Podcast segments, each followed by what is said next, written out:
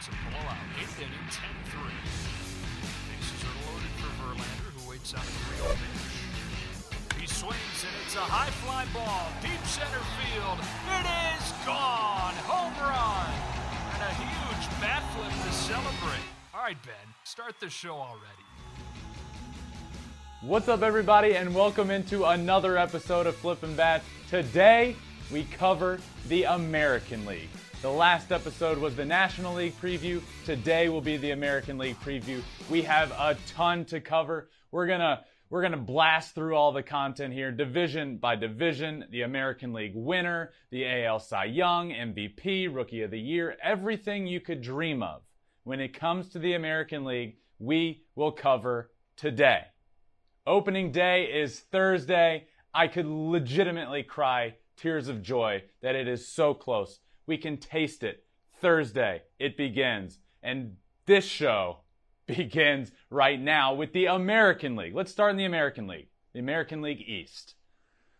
I have some storylines about the American League East, and I want to start with, you know, the New York Yankees. Because, of course, baseball the New York Yankees. They're the most well known franchise in baseball. That's where we're starting. I want to start with their pitching. My first storyline in the American League East is the Yankees pitching production. This is this is going to be interesting and something we have to keep an eye on this year because the Yankees offense is good. Their pitching lacks depth, especially their starting rotation. Behind Gerrit Cole, who when he's on can be great, even when he's not on. He is elite. What else are you going to get from that rotation? It really does worry me. The New York Yankees are going to put up runs. Let me change that. The New York Yankees have to put up runs. When you think of the New York Yankees over the course of the last couple of decades, seemingly, they have to hit. They're going to hit a bunch of home runs. They're going to put up runs, runs in bunches. And you got to figure out what you're going to get from the pitching. So if you don't put up runs in bunches, what's going to happen? They're going to be a 85 to 90 win team that maybe makes a wild card spot and then doesn't do much in the playoffs, as we've seen year in and year out over the course of the last decade. The Yankees have to produce offensively. This team is built around their offense. So that's why for me, this storyline is what can you get from their pitching? Gerrit Cole, Jordan Montgomery as their two. What are you going to get from Severino? Can they make a deal at some point in the year? I will really be keeping an eye on the Yankees pitching because to me, that is the key factor for their season. The key for the New York Yankees this year will be what can they get from their pitching staff. We know they're going to put up runs. If they can put together a good year on the mound, well, that makes them one of the best teams in baseball for sure. But can that happen? I don't know. There's a lot of question marks with that rotation, a lot of question marks uh, in that bullpen as well. So the pitching production is a storyline for me. Moving on to another storyline in the American League East, the Toronto Blue Jays. I love this team. That should just be the story. That should be it. That should be the storyline. I love this Toronto Blue Jays team. They do have a new look to them this year. So my storyline here is what is this new look Blue Jays team going to do? Because they have the potential. Uh, honestly, the potential is endless for this team. Okay, so you lose Robbie Ray, Cy Young Award winner. Yes, big, big guy leaving the team. That hurts. You lose Marcus Semien, an MVP finalist. Yes, that hurts. But you look around the team. They add Kevin Gausman for the to the pitching rotation. Jose Berrios will have a full year. Alek Manoah will be good. Kikuchi has come over. I think that adds good depth to the rotation. And then you look at the offense. That is just another year older for a team that is so young and so talented. Vladimir Guerrero Jr. could have won the MVP last year if we didn't see perhaps the greatest season of all time from Shohei Ohtani. Bo Bichette is going to continue to get better. Um, Cavan Biggio will come back from injury. Teoscar Hernandez is great. But some big additions. A very big addition, in my opinion, Matt Chapman.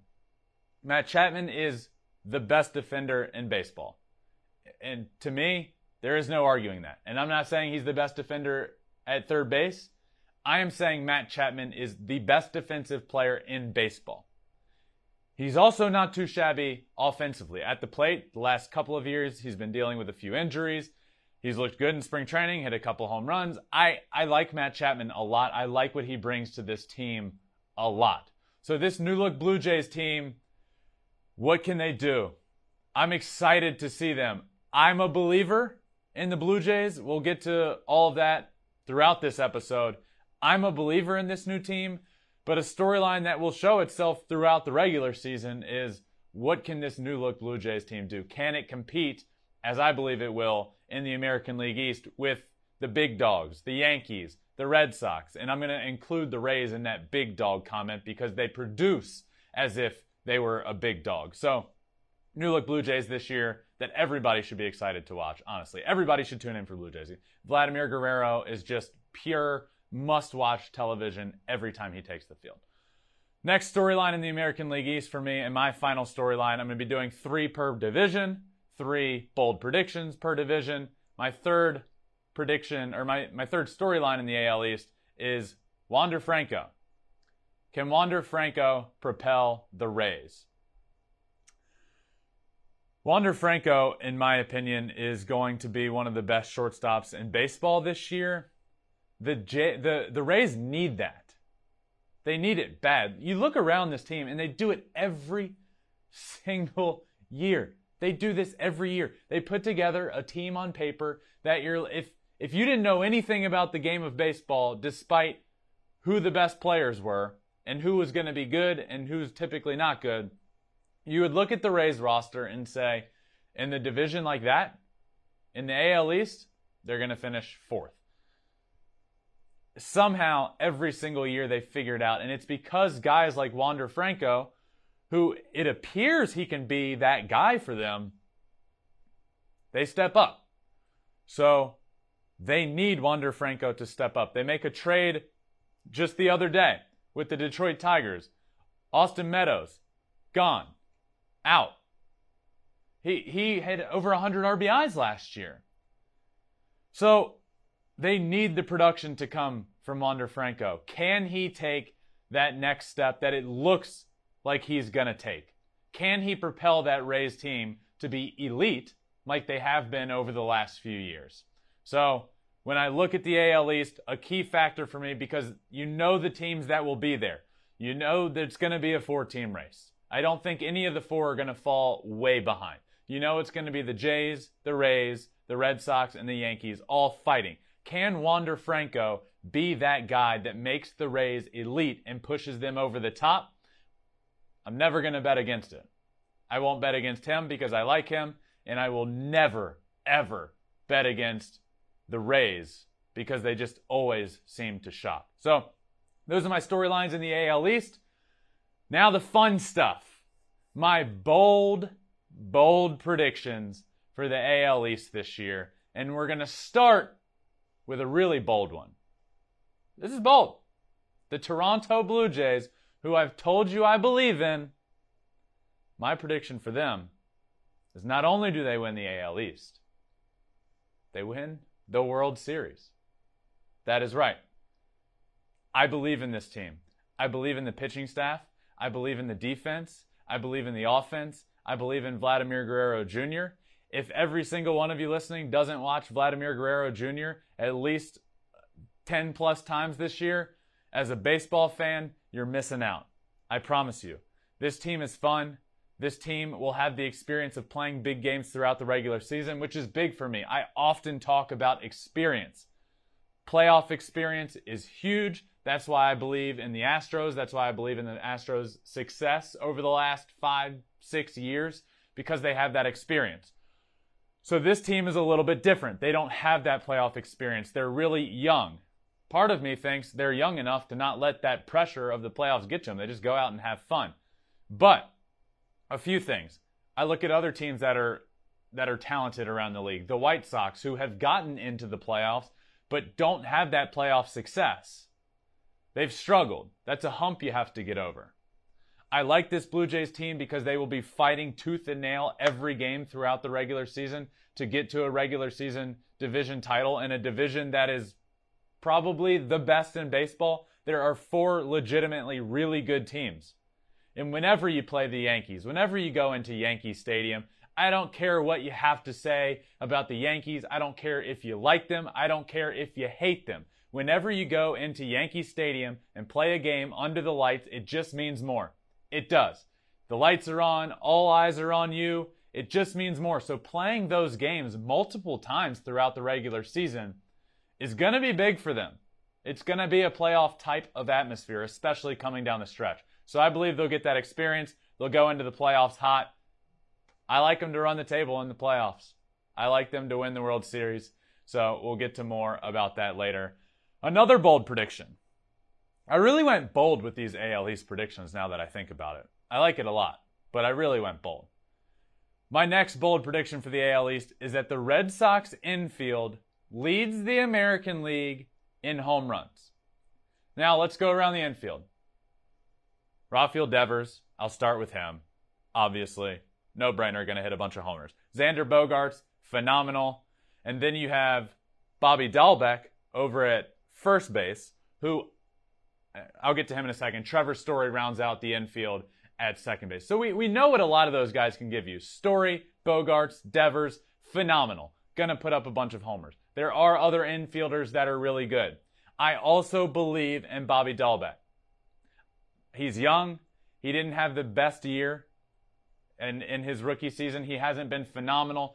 This guy has a ton of pop. I believe this is the year. I don't want to say he becomes a great first baseman, but I believe this is the year that he takes a big step forward. And I could see him hitting 20 plus home runs.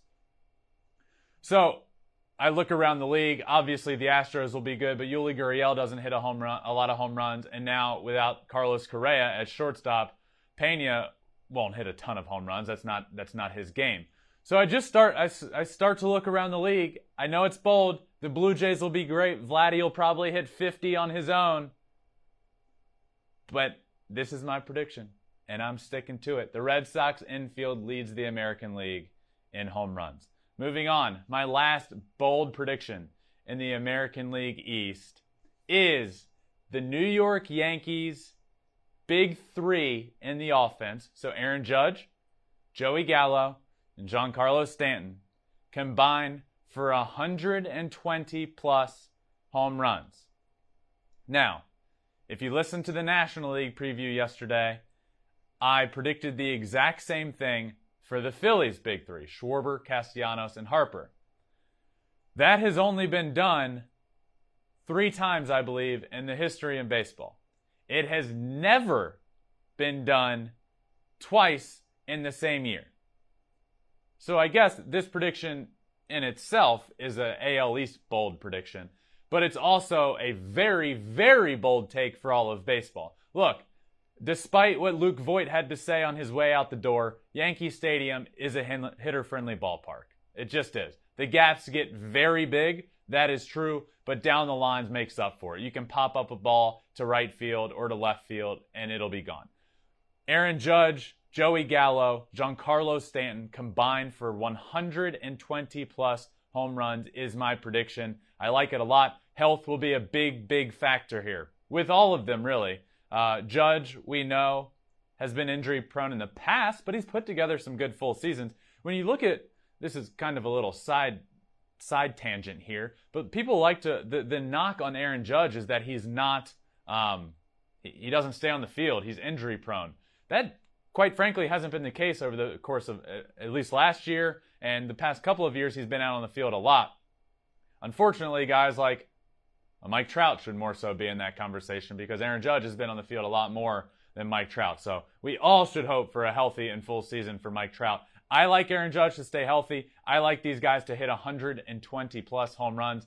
That would average out to be 40 amongst them all. I think Judge has a chance to get close to 50. When Stanton gets hot, he could be around 40, and you know Gallo could be as well. I like it. I like that a lot.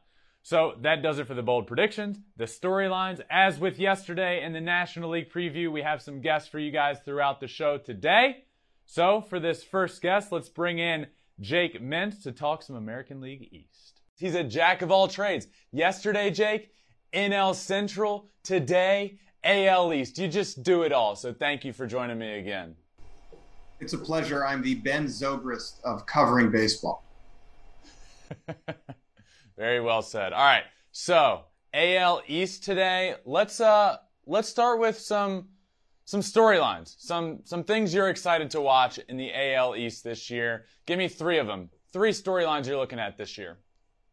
All right, let's start with Tampa. Another winter gone by, another winter of the Tampa Bay Rays, more or less, just sitting on their hands and doing nothing in free agency or on the trade market. They've done this many times before, and it has very rarely come back to bite them during the regular season. They're normally projected for between 85 and 90 wins usually win between 90 and 100. They outperform it. Guys you've never heard of come forward and they kick butt and they go to the postseason and they lose. Happens every single year. I'm curious if this will finally be the year that haunts them. They were involved in Freddie Freeman. We knew that last year they were involved in thinking about training for Matt Olson.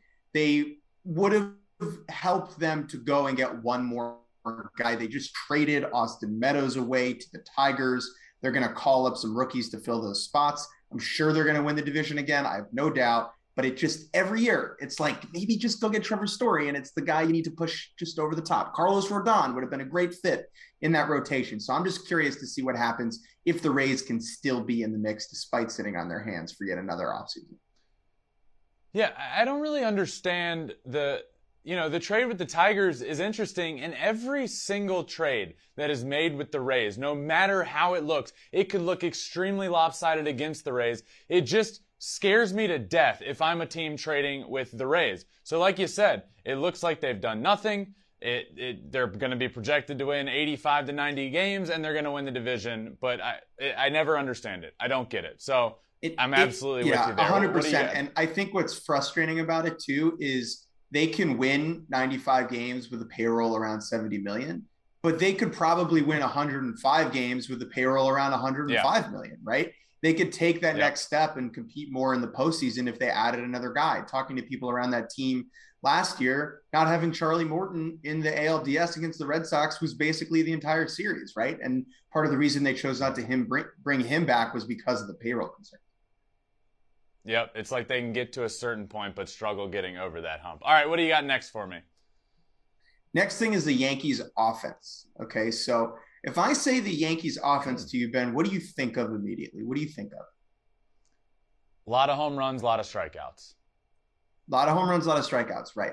Well, I bet you didn't realize this, but last year this team was 19th in runs scored in Major League Baseball, behind Cleveland, behind Anaheim, behind Minnesota, who was bad. When we think of the Yankees, we think of big guys hitting big home runs. As recently as 2019, they hit 306 homers, which is the second most of all time. Now, part of that was probably the ball. But last year, everybody not named Aaron Judge or Giancarlo Stanton was just met for the Yankees. And that's why they ended up scoring yeah. so few runs. They didn't make a ton of additions to try and fix that. Donaldson is the obvious one. I think some of those secondary players like LeMahieu and Hicks and Rizzo will have to fill in the void because when we think of the Yankees, it's big offense, questionable pitching, weird defense, and that's not really what it was last year. Right. They, they can't afford the New York Yankees have to score runs in bunches. Yeah. And and it seems like like you said, they're big offense, questionable pitching, and they can't afford to be meh offense and questionable pitching. It just won't work out in their favor. So I like that one as well. All right, what do you got for me? Last storyline from you. All right, my last storyline is about the Toronto Blue Jays, but more specifically about the vaccine mandate in Canada and how that's going to impact the American League East. Because as okay. we've known and seen from what's happened in the NBA, Canada is not allowing people into the country who aren't vaccinated. And what that means is unvaccinated players in baseball will not travel with the team when they play in Toronto. Now, Toronto, the Blue Jays are subject to the same rules. The entire team has gotten vaccinated, so it won't be an issue for them.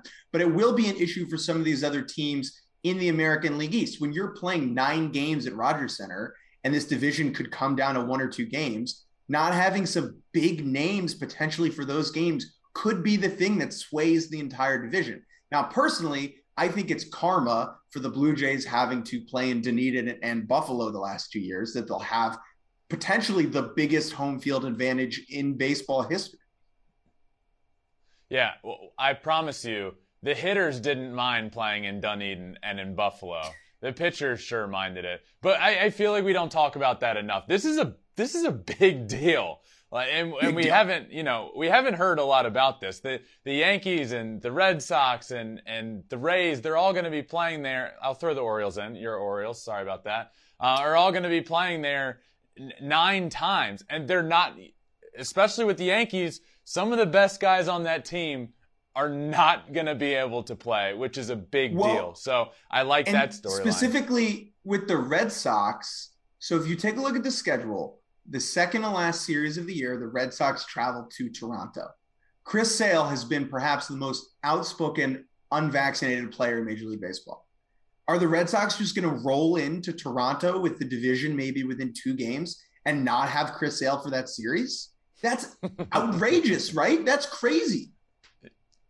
Yeah, that that is wild. Okay, so the AL East, as we've already mentioned just in the storylines, there's some big, big names in this division, Jake. So if you're looking at this division, the AL East, who are some top players that you are most excited to watch this year in the AL East?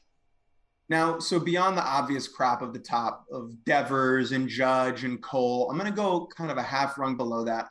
I'm going to start off with Bo Bichette in Toronto. He gets overshadowed by Vlad Jr. a little bit, but Bichette was very close last year to posting an incredibly rare season. He hit 291 with 29 home runs and 25 stolen bases. If he can get to a 300 average, 30 home runs, and 25 steals, he will be the third ever shortstop to pull that off, joining just Alex Rodriguez and Hanley Ramirez. We don't see shortstops with the type of skill set, bat to ball average ability, power, and speed that Bichette has. And I think this season could be even a bigger breakout. Again, he was outstanding last year, but there's just, I think there's another half gear for him. Hmm. I've heard of those other guys on that list as well. Um, and and it, he, it's easy to forget how young he is. He's Flo Bichette, yeah. best hair in the league, killing it at shortstop. All right, so Bo Bichette is one of them. Who else you got? I got Shane McClanahan, starting pitcher with Ooh, the Tampa Rays our last memory of McClanahan was not a good one. He came in out of the bullpen in game four of the ALDS against Boston and got knocked around at Fenway Park. He is the eighth fastest starting pitcher in the big leagues. He averages his fastball around 96 and a half miles an hour, which is absolute gas. The difference is he is a lefty, right? A lefty starter throwing 96, 97 miles an hour with his fastball is a game changer. Last year, McClanahan got outs just on pure stuff alone. If he can kind of mature a little on the mound and learn how to pitch, he's going to be dominant. I love this guy's on mound attitude. He is a bulldog. He goes right at hitters. Incredibly fun to watch. Okay, love that as well. Hit me with your third one. Kike Hernandez. Now, uh, last October, Kike was the best baseball player in the history of the world for about a 10 day span of all time. He was an automatic home run for about a week. And I'm fascinated to see what he is now, right? Is he just like a souped up version of what Chris Taylor, Ben Zobrist type, or is he just one of the best center fielders in baseball? He has always carried himself like a superstar. He's very gregarious and outgoing and personable and loud and in all the good ways, but he's never had the the numbers to match that. And I'll be interested to see if his stats will kind of catch up to where his vibe is in 2022.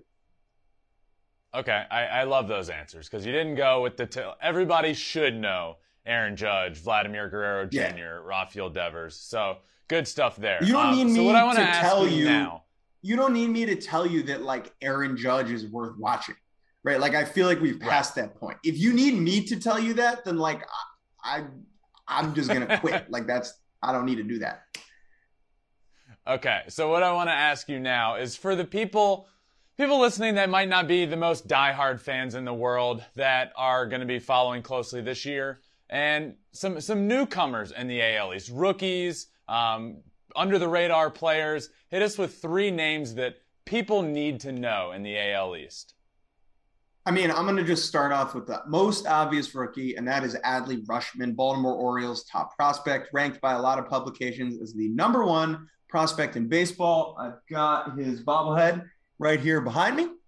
Um, he is the hope of the future in Baltimore. He should be up at some point at the end of April. Hopefully, he's a switch hitting catcher with crazy power who knows how to handle a rotation. Won a college World Series at Oregon State he's just going to be good right away. And he's built like a linebacker, very, very unique player. So that's my number one. I'm sure people have heard of him. Second rookie to keep an eye on is Josh Lowe with the Tampa Bay Rays. He's a center fielder, left fielder for them, who should be on the opening day roster now that Austin Meadows has been traded to Detroit. Going to be funny and confusing that they have Brandon Lowe at second base and Josh Lowe in the outfield. Josh Lowe is the younger brother of Nate Lowe. So they could have had Nate Lowe, Josh oh, Lowe, oh, no. and Brandon Lowe. Uh, expect Lowe. He's got great speed, great power, good, not great defender in the outfield. Should get a lot of run for Tampa. And then the last guy I'm interested in, not sure if he's going to be up to start the year, but Red Sox top prospect at first base, Triston Casas. I want you to picture Eric Hosmer, but thicker okay? Kind of just like a oh, chokes up boy. on the bat, big boy, not ripped, um, but big. And he, but not like not, a Bartolo Colon type. Chubby. No, like it's just I'm like more of a Jose Abreu type big. Do you know what I'm talking about? Okay. Like that type yeah, of big. Yeah. But he's 23, okay. 22, right? He's an incredible hitter, first round pick, has hit all the way up the chain. He was the best player on the USA Olympic team last year, hit three home runs in Tokyo. Expect him to come up kind of middle end of the year. If Bobby Dalbec struggles and keeps piling up those strikeouts, you could definitely see Casas getting some run for the Red Sox down the stretch. So those are my three guys to keep an eye on. Okay. Appreciate that, Jake. Again, joining me today for the AL East. Before I let you go, who you got winning it, man? This is a tough one. AL East is a tough division. Who is your AL East division winner? Fool me once, shame on me. Don't pick the Rays twice, shame on me. I'm picking the Rays because everybody has been. I'm not getting bit in the butt again by not picking the Rays. Like they're projected for fewer wins than the three other contenders in this division, but like they're the Rays. They just they win it. I don't believe in the Yankees bottom of the order. I don't believe in Toronto's pitching depth, especially on the starting side. I don't believe in Boston's lineup being dynamic enough and the back end of that rotation. I think the Rays are still the most complete team. Winning a division, Ben, is not about the best five players on your team. It is about players 25 to 35 on your roster. Winning a playoff series is about the best five to 10 winning a division is about 25 to 35 and the rays do that better than everybody else in baseball. Very well said my friend. Uh, again thank you for the insight as always. Check jake out at cespedes barbecue on twitter instagram wherever you want to. Jake appreciate the time my friend. No worries man orioles magic ya all right thanks to jake again for joining me as with every interview we come at, we come out of, we're going to do top lineup, top pitching staff, top newcomer of the year, and then of course the division winner. So in the AL East, let's start with the top lineup. This one was difficult, but I'm going to take the Toronto Blue Jays. For me, the top lineup in the AL East is the Toronto Blue Jays. I've talked about him a few times. Vladimir Guerrero Jr. is the guy in that lineup, but he's not the only guy. It's just all around him. Bo Bichette, Teoscar Hernandez, Matt Chapman will be good. I actually really like the pickup they got from the Rockies of Raimel Tapia. Teoscar Hernandez is a has been a consistent all-star for the past couple of years. His numbers have been fantastic. He just gets a little overshadowed in that lineup that had Vlad, Marcus Semien last year. I like him a lot. I think Kevin Biggio t- takes a step forward He's been hurt a good bit lately. But look, this starts and ends with Vladimir Guerrero Jr. He is incredible. He is absolutely incredible. He could hit close to 50 bombs this year. I like the Toronto Blue Jays lineup in the AL East. Moving on to the top pitching rotation, the top pitching staff in the American League East, the Toronto Blue Jays. I really like what they did with the rotation this offseason. Yes, you lose a Cy Young winner. That will never be a good thing, ever. You get rid of a Cy Young guy, it's not going to be good. But what they did is they go out and get Kevin Gausman, who was great in the National League for the Giants last year. They bring him in. So then you have Kevin Gausman up at the top of that rotation, Jose Berrios, who they brought in towards the end of the year last year via a trade. Then they signed Kikuchi, who just adds extra depth to that rotation. Alek Manoah showed glimpses of being really good last year. He came on the scene. He was incredible in his debut at Yankee Stadium, which is not easy to do. I like this staff. I like this staff a lot. And then you look at the back end of the bullpen. Bullpen isn't great, but Jordan Romano in the back end is a lockdown guy. Throws hundred. It's got really good stuff. So I look around the AL East and I don't really, don't really love anybody's rotation. There's not really like a, well, there's not a dominant one through five in any on any of these teams. But I think the depth that the Blue Jays have sets them apart. I love their one-two guys. The depth they have at three, four, five. I like them a lot. Top pitching staff for me in the AL East is the Toronto Blue Jays. Now, something fun that I like to do is talk about a newcomer. Now, this newcomer can be a rookie, a new player in the division, whatever it may be. But for each division, I'm going to go through and do a top newcomer of the year. For me in the AL East, it's Josh Donaldson. Josh Donaldson, I think, was born to play in pinstripes. This guy's attitude, the way he plays the game, the way he plays under the bright lights. I mean, he's not afraid to get in somebody's face. He's not a, afraid to start something with somebody in the media. I think he was meant to put on this uniform. I watched him in spring. I've watched him in spring a lot. He is just hitting balls very, very hard. The bringer of rain, his name. And I believe he's going to do that quite a few times in New York. I like I, I, like that pickup for them. I don't love what the Yankees did this offseason by any means. I don't really know if they got a lot better. But I do like the addition of Josh Donaldson. Um, con- contract aside, I know they're, they're taking on all of his money. In terms of what he brings to this team on the field, I'm predicting that Josh Donaldson has a big year. I'm predicting that Josh Donaldson is the newcomer of the year, which is an unofficial award only given out by myself. So no matter what, I can award it to him at the end of the year. So I feel really good about my prediction. So, Josh Donaldson there. Now we are to the division winner. Who is going to, to win perhaps the toughest division in all of baseball. You have the Blue Jays, the Red Sox, the Yankees, and the Rays all going to be there in contention.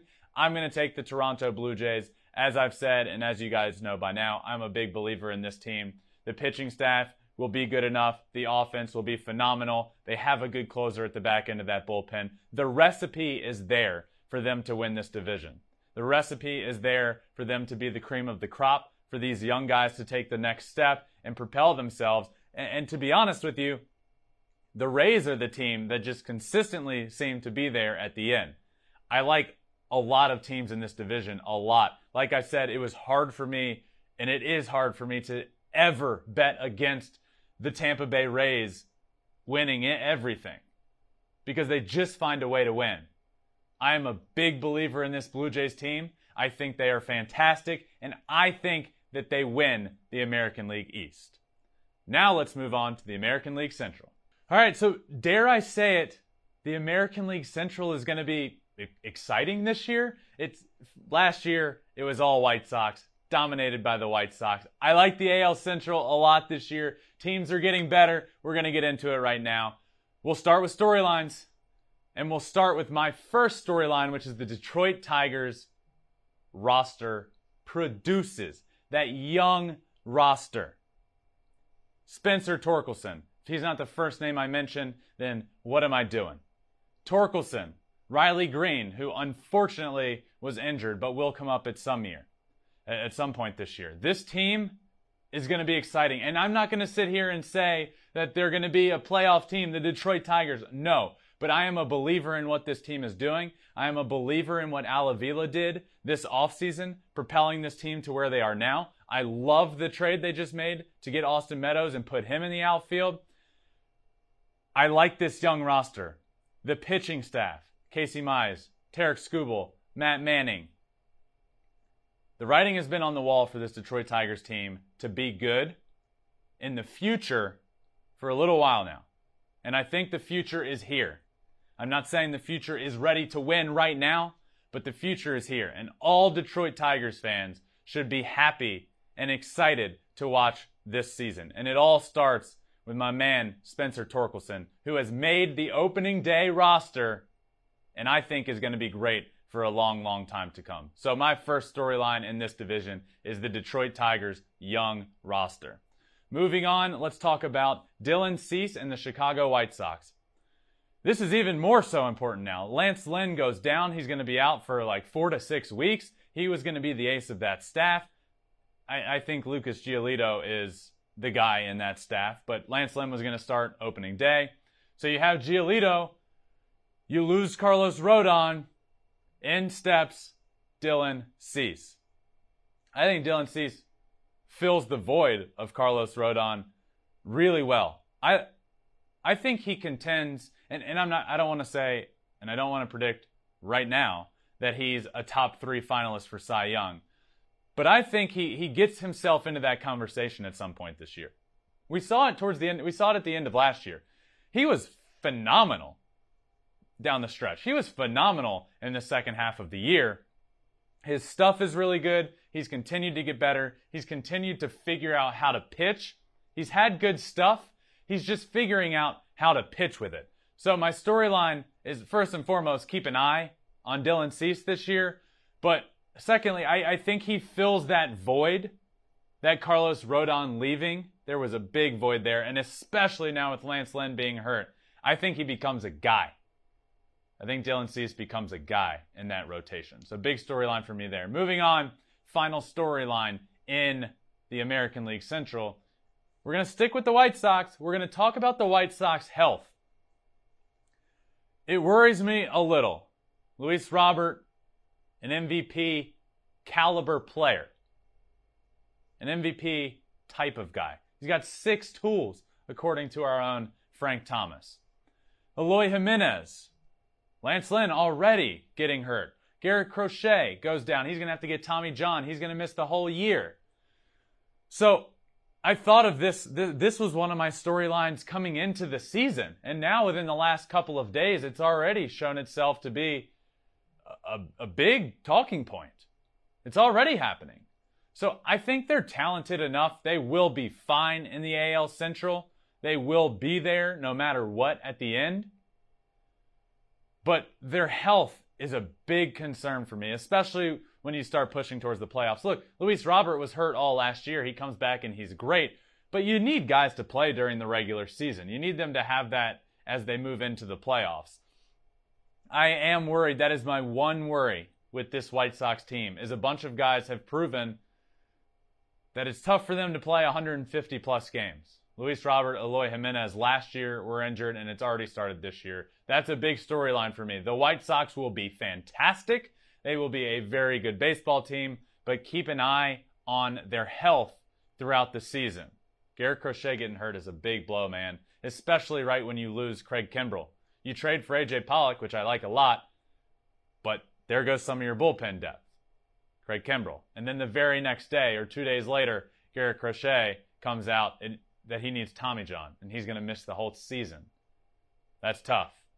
That's really tough. So keep an eye on them with the injury bug. Now on to the bold predictions. Bold predictions in the American League Central. First up, I'm going to go with the Royals. That's right. The Kansas City Royals. Producer Bartlett's going to be pumped about this one. Big Royals fan. I think they're in the hunt for the wild card. I think they make a run. I'm not going to say they win the division. I think the Royals are better than people are giving them credit for. One, I love Bobby Witt Jr. Absolutely love. If you're not familiar with the name, learn it. Bobby Witt Jr. is going to be a superstar. He's great. He's young. He made the opening day roster. He's going to play third base. He is fantastic. This infield, really good. Adalberto Mondesi is really good. Nicky Lopez, a friend of mine and a friend of Flippin' Bats Pod, had him on last year. He hit over th- he hit 300 last year. Potent- he's a Gold Glove type of guy. He was a finalist, perhaps should have won it. Correa ends up getting it. He's great. I look around the outfield. There's just there's just potential everywhere for this team to hit really well. Pitching wise worries me, but I do think when all is said and done, they are at least in the hunt for a wild card spot. At least within a couple of games where it's maybe in reach. It's not like a far fetched thing. Okay? Bold prediction there. Next up in the American League Central, Carlos Correa. I want to talk Correa and I want to talk about how I think that he's going to opt out after his first year in Minnesota. My bold prediction Carlos Correa is in Minnesota. He's a twin for one year. I don't think this was ever in the plans. I don't. I don't think Carlos Correa was a Houston Astro, left, was thinking he was going to make $300 million, and was thinking he would be a Minnesota twin for a decade. I don't. I don't believe it. I don't care what people are saying. I don't care what he's saying. I don't believe he wanted to be a twin for a decade. I believe he wanted to be a Minnesota twin this year and potentially for more. But I do think he opts out after this year. I think uh, a big reason I'm saying that is because I think he has a really good year. Carlos is a stud. He's a stud. And I think he's going to go in, he's going to have a good year, he's going to opt out, and he's going to go get that deal that he wanted all along somewhere else. Eight to 10 years, around $300 million. That's what he wanted, that's what he deserved, and I think the lockout really played a big factor in him not getting that. So, what's next best? Okay, well, I'm going to sign a shorter deal with opt outs after every year and guarantee myself enough money to officially become the highest paid infielder in Major League Baseball history in 2022. That's a pretty good deal. He took it. I think he plays great. I think he opts out, and I think he signs a long term deal elsewhere after this year. One more bold prediction for you in the AL Central. The Detroit Tigers rookies. You guys know I, I'm a sucker for the Tigers. But this, I feel good about.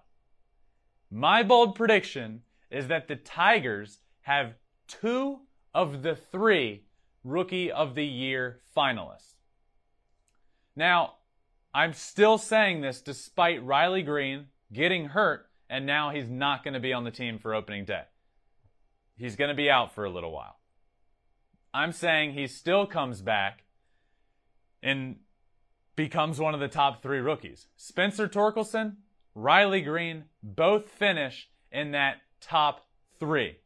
You know, the, the final three, there's three finalists for every award. The final three could all come from the AL Central, theoretically. Bobby Witt Jr. is going to be fantastic, but there might be a guy in the AL West that we'll get to in a little while that I think will have a little something to say about that. But I think two of these three, I think Torkelson and Greene finish as two of the three Rookie of the Year finals. That's bold.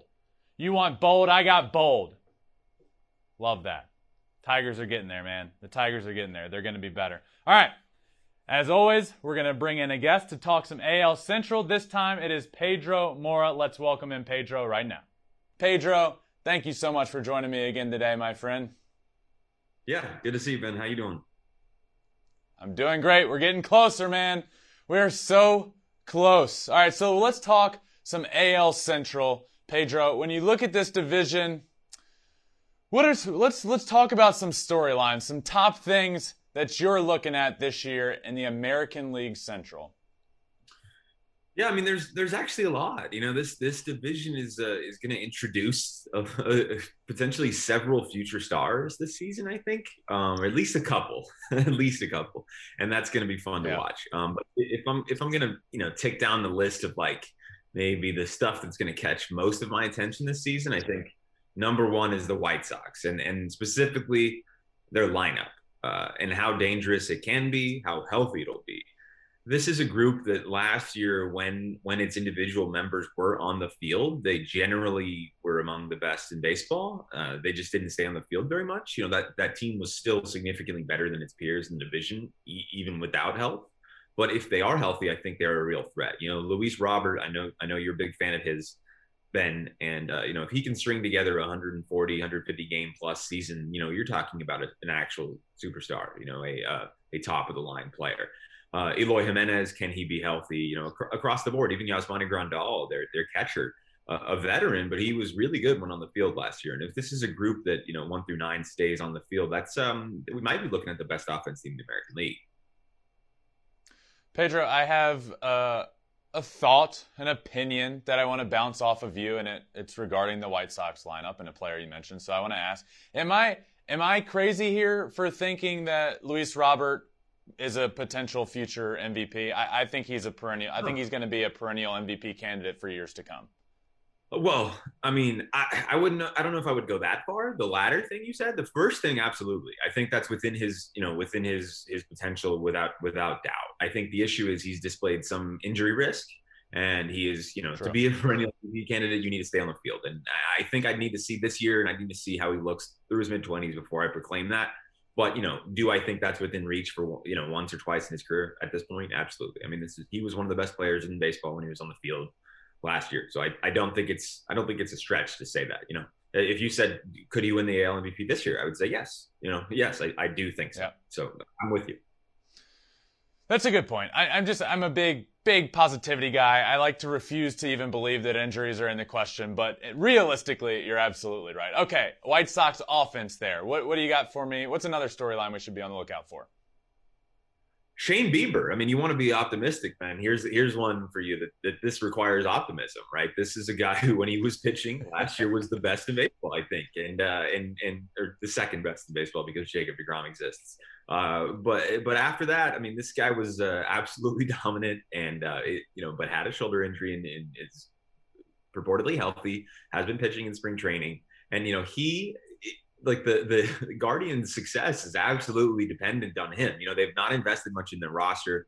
They do have him. They have Jose Ramirez, obviously. But if if if they are to go anywhere near uh, the playoffs, it's going to be because Shane Bieber throws 220 dominant innings. And you know, if he does that, he's a Cy Young. I mean, he's my Cy Young uh, expectation right now. I think it's um, you know it's a little optimistic based on his injury history, but it's it's it's within reach because this is a guy that strikes out you know, uh, uh, 14 per nine. And, and, and um, it, it's, he's a, he's a really, really hard to hit uh, pitcher. And it's, uh, it's impressive to watch him when he's, when he's healthy and on his game.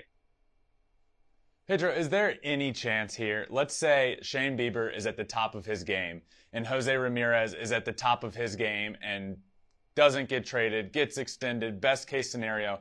Can the Guardians be any good?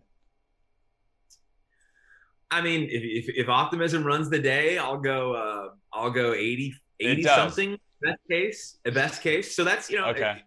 Is there a world in which the Guardians make the 2022 12 team playoff field? Yes. Yes. I'll, I'll leave it at that. I'm not going to you know get into how likely it is. I'll just say yes. There is a there's a chance. Yes. I love it. I love the positivity. Okay. One more storyline. Hit me. How about the um how about the Twins and then and then what their plan is for the season? You know, last year they were obviously um, considered a competitor of the White Sox. Did not finish the season that way whatsoever, but they've reinvested in the roster. Um, you know, I think there's a lot of people around the game who are very interested in what they've constructed in their in their lineup specifically. I'm a little concerned about the rotation. I think there's a lot of um, they're placing a lot of hope on some unproven fellows in there, and um, there's there's the potential to be good, but there's also an uncertainty. And in order for them to survive the you know the six month slog of the season, in order for them to contend with the White Sox, who have you know proven starters across their rotation, even though one of them, Lance Lynn, is hurt right now, the Twins are going to need some of their young starting pitching to be to be good, to be better than the industry expects uh, Joe Ryan, their opening day starter, is you know is, is vastly inexperienced, but people believe in him. So we'll see. I I think it's very interesting to, to invest you know in in the number one free agent on the market as at a position, and then not invest much in your rotation, and to see uh, you know it's a counterintuitive approach you could say. and so I think it's um, I, am very interested to see how that plays out over over the six month season.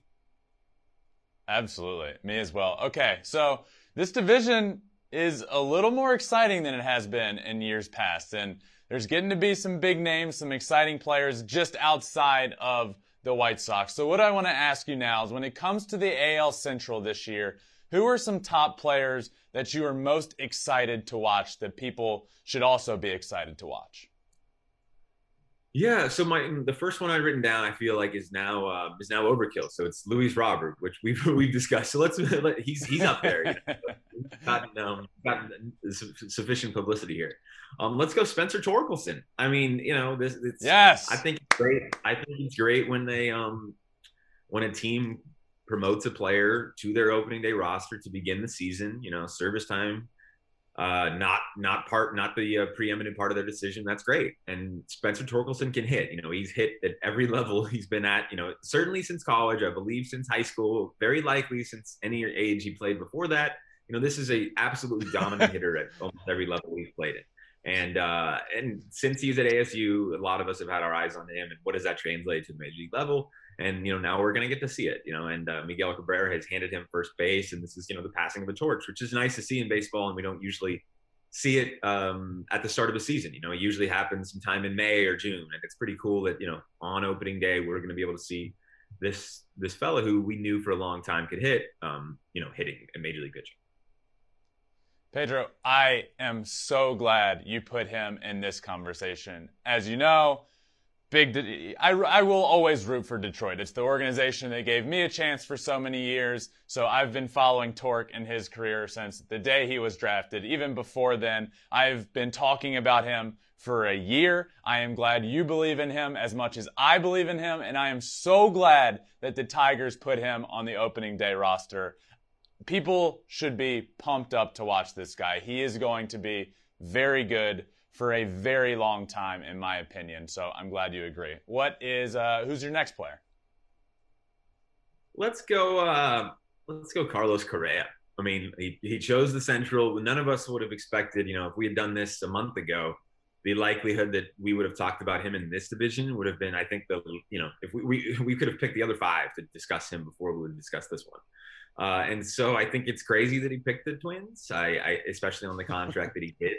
Um, crazy in the sense that none of us expected it. It makes perfect sense for him in the sense that he gets, you know, he gets to get paid at a, at a commensurate level for short term and, and with some insurance behind that. So, but you know, can he carry this team that has flaws to postseason contention? I think you know, he's sort of not entirely, but he's somewhat staking his reputation as a playoff leader on whether he can make some magic out of this. And I think, you know, the way the Twins have handled his arrival there, but you know, with with their behind the scenes cameras, introducing him to the team and whatnot, this is this is a guy who's really going in there as as if he is the the, the new leader and and you know the the for lack of a better word, savior of, of this of this roster, this organization. And I think that's an interesting. Um, I think that's an interesting case. And you know, obviously, if he plays like he did last year, they have a pretty good chance at, at making the playoffs.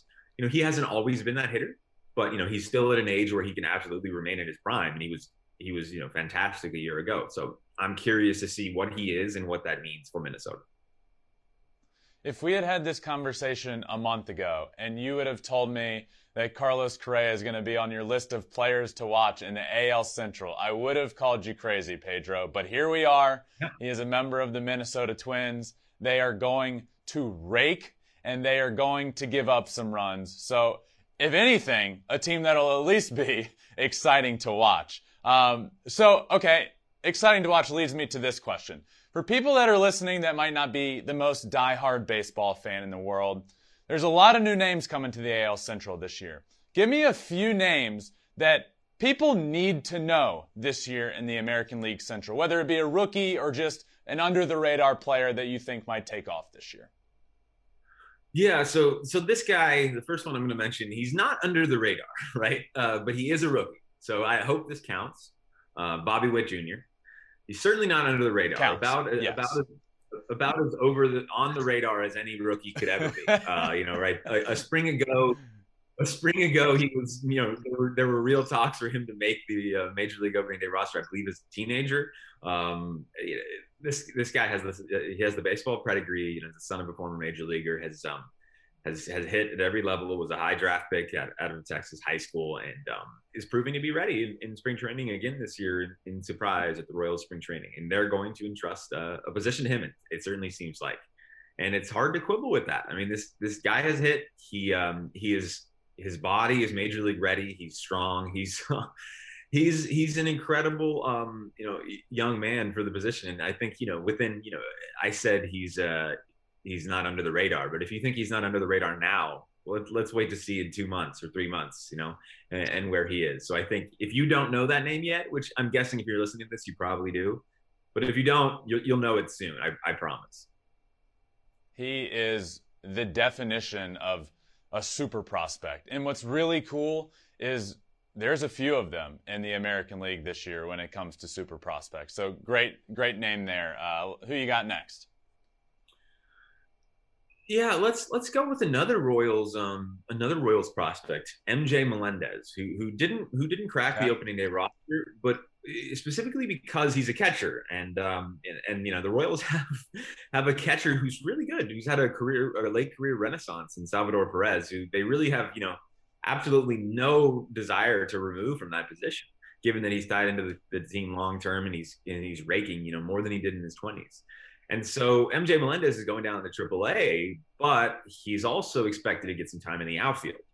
Uh, not mm-hmm. necessarily as a long-term home for him, but potentially as a way to get his his pretty potent bat into their lineup pretty soon. And so if the Royals are, you know, are going for it here, are are making a run at it, and they they have a need for another bat, perhaps we could see MJ Melendez, which would be an interesting um an, interesting move. It's all it's it's always the it's the age old problem that teams confront. What do you do when one of your best prospects plays one of the positions that you, your your you know franchise cornerstone plays? You know, do you trade them? Do you move them? Do you wait? You know, yeah. and and they look like they might be they look like they might be electing the move for now. Yep, good point. Okay, uh, one more. Let's go with one more player that people need to know. I'll stick with um I'll stick with the Tigers uh, to go back to the okay. the Torkelson and Riley Greene. You know he's not he's not going to be on the opening day roster. Love it. injuries have, have have sapped him of some time in spring, but he is going to be. if the Tigers are making a run for it, which I do expect, you know, I I I don't know that they're going to win this thing, but I think they're going to be in the mix. And Riley Greene's bat is going to be relevant to the to their chances to do so. And I think they've shown with their Torkelson decision, they've demonstrated that they are ready to push prospects if they think that that increases their chances of contending. And that's what it's going to be required to. That's what's going to be required to promote promote Greene. And I think they will do it. I think they absolutely will do it. This is another guy who's hit at every at every level. Maybe not to the same extent as Torkelson, but plays a little bit more of a defensively demanding position, and and absolutely could be you know I know scouts who think that this guy's a future All Star. So I, I, think whenever he arrives, he will be fun to watch. All right, Pedro, I will. Uh, I'll slip you that ten dollar bill for mentioning both Torkelson and Greene in this conversation a little bit later. Uh, thank you for joining me to talk some AL Central. Before I let you go, the big question: Who wins the American League Central? Yeah, I think I was kind of tipping my hand um, to this, you know. Uh, but I, I, will go. I'll go with the Chicago White Sox. Still, I think it's going to be a little yeah. bit more. Um, I think it's going to be a little bit tighter than some people realize. You know, some of the projections have the gap as 15ish games. I don't see it that way. I think it's going to be less than 10. But um, but I still I still have the Chicago White Sox. They just have you know they have the most currently good players at the major league level, and I think I'm going to bet on that for now. All right, sounds good, Pedro. Thank you for joining me, my friend. Make sure you follow Pedro's work, Pedro Moura, on social media. Good stuff, good writing for us as well. Thanks again, my friend. Thanks, man. See you.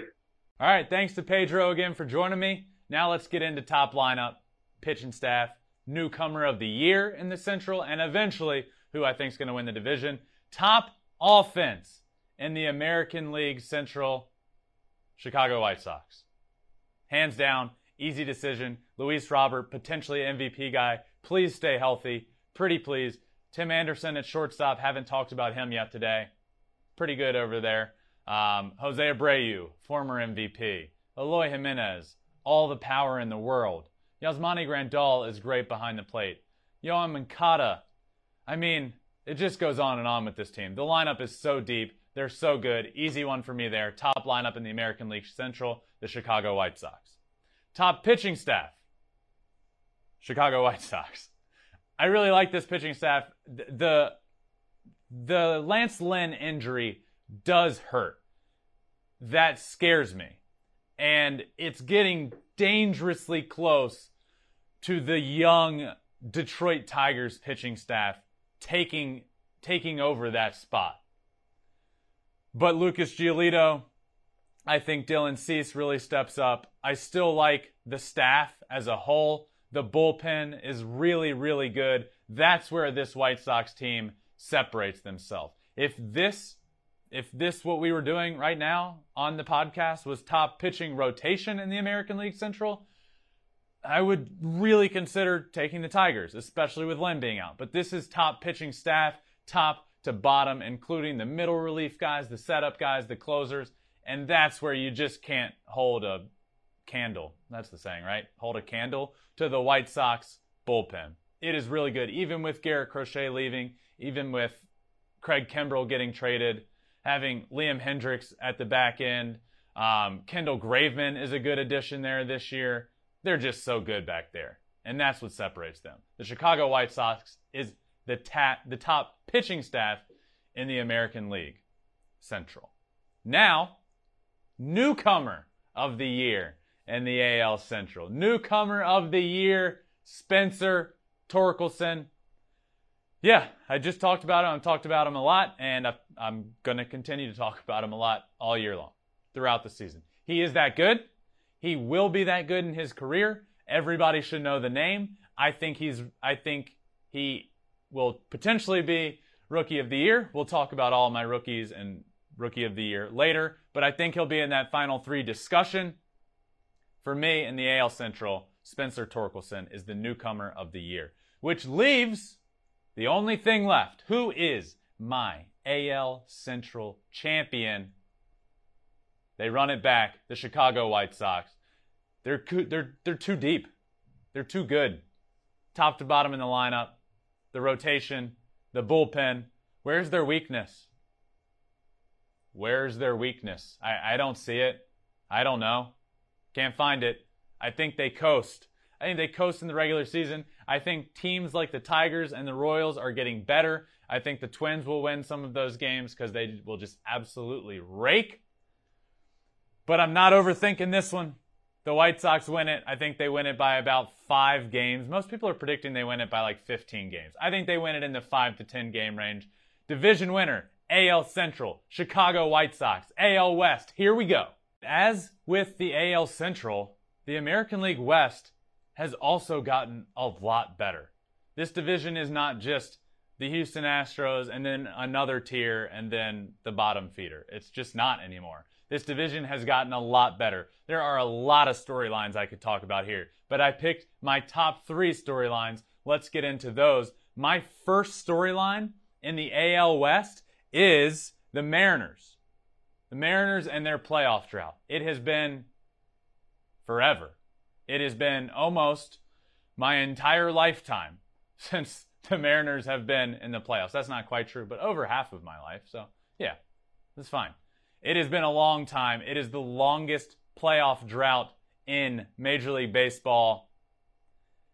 But those newcomers, these young guys, and by newcomers, I don't just mean rookies. I mean every there's a lot of new guys on this team that already was good last year. Jesse Winker added via trade. Huge pickup. My top left fielder in baseball this year. Eugenio Suarez hits a billion home runs. Was one of the best hitters in baseball the, the final month of the year last year with the Reds. Winker and Suarez go over in a trade. I played with Suarez, by the way. We were teammates for a little while in the Detroit organization, and he is just an awesome, awesome dude. So, an easy guy to root for. Adam Frazier will be up there in hits to, to lead the American League. He's a stud. But Julio Rodriguez, Julio Rodriguez has made the opening day roster. He will be on the team for the Seattle Mariners, and he is a, a, a super prospect. I, I can't, I don't want to overuse the word stud, but if ever there were a, a guy that is a stud, it is Julio Rodriguez. I think he's going to be really good for that team. Robbie Ray, remember how I talked about how it's never good, it's never a good thing when you lose the Cy Young Award winner, as the Toronto Blue Jays did? Well, it's always a good thing when you can add one. And the Mariners did that. Robbie Ray will be at the top of that rotation. The depth there in the rotation is a question mark, but there are potential guys to be really good. Guys that I do believe will be really good in the future. But what can you get from them this year? There are some question marks there. Bullpen as well, but I believe these newcomers for the Seattle Mariners take them from being a pretty good team last year to being a really good team this year. Next up in the American League West, my storyline here is the Angels. The Los Angeles Angels health.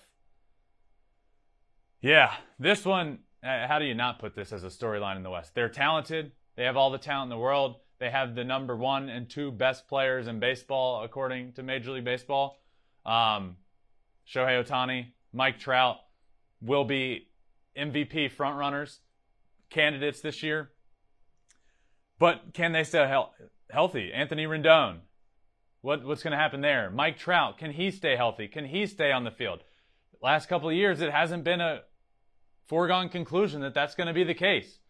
Shohei Ohtani, thankfully, healthy last year. We saw what he can be. And what he can be is the best player in baseball and put together the best season that we've ever seen. Certainly the most exciting season that we have ever seen. Noah Syndergaard, a big addition on the pitching side, coming off so many injuries. All the injuries. Tommy John sur- surgery, a, a, torn bicep, a hamstring thing, the, the list goes on, but he seems healthy in spring training. They need that the health of the Angels will be vital to their success. So keep an eye on that this year. They can be and are good enough to be in the running. Their offense is great, pitching can hold up, but they have to stay healthy above everybody else. When it comes to injuries, what team needs it the most to stay healthy and can't afford to, for guys to go down? It's the Angels. Health of the Angels, a storyline there. My final storyline in the AL West is the Houston Astros and their pitching. How will it go? By my, in my account, in my eyes, their rotation is good. Framber Valdez is going to start opening day. My brother Justin Verlander is back. Looks great in spring. Luis Garcia, uh, almost the rookie of the year. I mean, rotation is good, but they need them to be good is the thing here. So this offense won't be the problem. They need the pitching staff to hold up and to be good. They can't afford for guys to go down. They actually need Lance McCullers to come back. Nobody really knows what's happening with Lance McCullers. Will he pitch this year? Will he will he be back in a week or two? Nobody really knows. It doesn't seem like he even really knows. They're kind of playing it by ear, but he's a guy that they need in that rotation. He was one of the best pitchers in the American League last year. The Astros pitching performance will be vital in the AL West this year, and that is why it is my final storyline out in the AL West. But now, onto some bold predictions. Bold predictions in the AL West. First up, my first storyline was about the Mariners' drought. My first bold prediction is that the Mariners end that playoff drought. I'm a believer in this team. I really am the knock on them. This is the knock on the Mariners team. Well, last year they really weren't as good as their record. They their run differential wasn't good. They got lucky to win that many games. I don't care about last year. This team got better. They were good last year. Maybe they played above their potential. Maybe they played better than they were supposed to. Maybe they even won more games last year than they should have. But this team this year will be good again and they will be better than they were with the additions of the guys that I mentioned earlier Winker, Suarez, Julio Rodriguez, Robbie Ray. Jarred Kelenic, I think, gets better. My bold prediction is the Mariners end their playoff drought. It is done. It is over. I hope I'm right. Mariners, please make me look good. That's a bold one. Next bold prediction in the American League West. Let's see. Let's go with the Angels. The Angels will have the MVP and the runner up. So I'm starting to see here my my bold predictions are right in line thus far with my storylines. Angels health. Talked about that and how important it is. This prediction, obviously, that, that needs to come true. They need to stay healthy. Shohei Ohtani and Mike Trout will finish one and two in the MVP voting. I'm not going to say right now who I think will go one, who I think will win the MVP award, because I'm going to talk about that in a few minutes when I do my AL MVP and all of my other awards. But my bold prediction here is that the Angels have the MVP and the MVP runner up, which would just be wild. All right, last bold prediction in the American League West is the Houston Astros get back to the ALCS for the sixth consecutive time. We need to think about this for a second. We, we really, truly need to soak this in. The Houston Astros have been to the ALCS five years in a row. Five years in a row. I mean, that is wild. My prediction here is they get back. Carlos Correa, obviously gone. That's tough. Jeremy Pena will step in. I think he's going to be good. I don't, he's not Carlos Correa. We shouldn't expect that. He's a guy you can plug in eight or nine in the lineup. Hopefully, play good shortstop. Kyle Tucker, friend of Flippin' Bats Pod, will hit in like the six hole. He's an MVP candidate last year in that conversation for sure. I like the Houston Astros to get back to the ALCS for the sixth consecutive time, which would just be absolutely bonkers. That'd be crazy. All right, so now let's welcome in our guest for the AL West. He is a massive, massive fan of the Seattle Mariners and the other half of the Cespedes Barbecue Boys. So, Jordan Shusterman, let's bring him in now. Welcome back in, my friend. Thanks for joining me. Always a pleasure, Ben. Yes, I, am trying to trying to be as, as wide ranging as possible here. Very happy to be back on, and I'll try to keep my my bias in check here as a Mariners fan.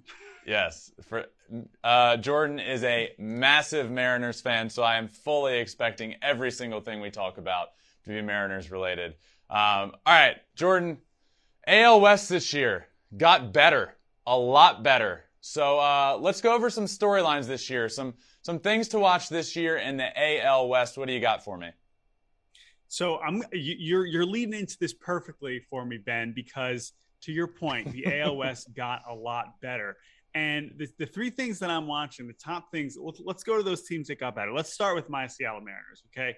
Because what I'm most interested in here is yes, they they definitely got better. They signed the Cy Young Award winner. They traded for multiple All Stars. Adam Frazier, Jesse Winker, Eugenio Suarez, who has more homers than any player in baseball over the last four years. But they won 90 games last year through a lot of a lot of luck, and 90 wins is going to be hard in a division that it, that obviously improved. And so I'm wondering, like, they got better, but can they even still win win 90 games again?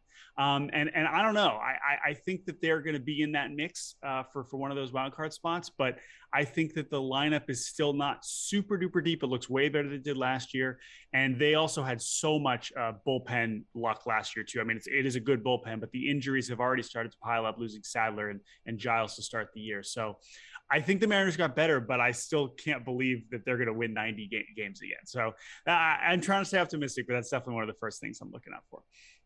Well, you are more than welcome to stay optimistic on this show whenever you want, okay? We love the optimism around here. I, I'm actually more optimistic, if possible, about the Mariners than most because I, I think the Mariners got a lot better. Now, I'm also understanding of the fact that I do believe I don't know if luck is the word, but for them to win the 90 games they won last year, they definitely had some good fortune on their side. Their run differential was obviously low. So I feel like people look at that. In my opinion, Jordan, the Mariners got a lot better. I mean, you add the Cy Young winner, you add Jesse Winker, Eugenio Suarez, who you mentioned. I also feel like we're not talking about Adam Frazier, who was leading the National League in hits at the time he got traded last year and definitely scuffled there in that environment.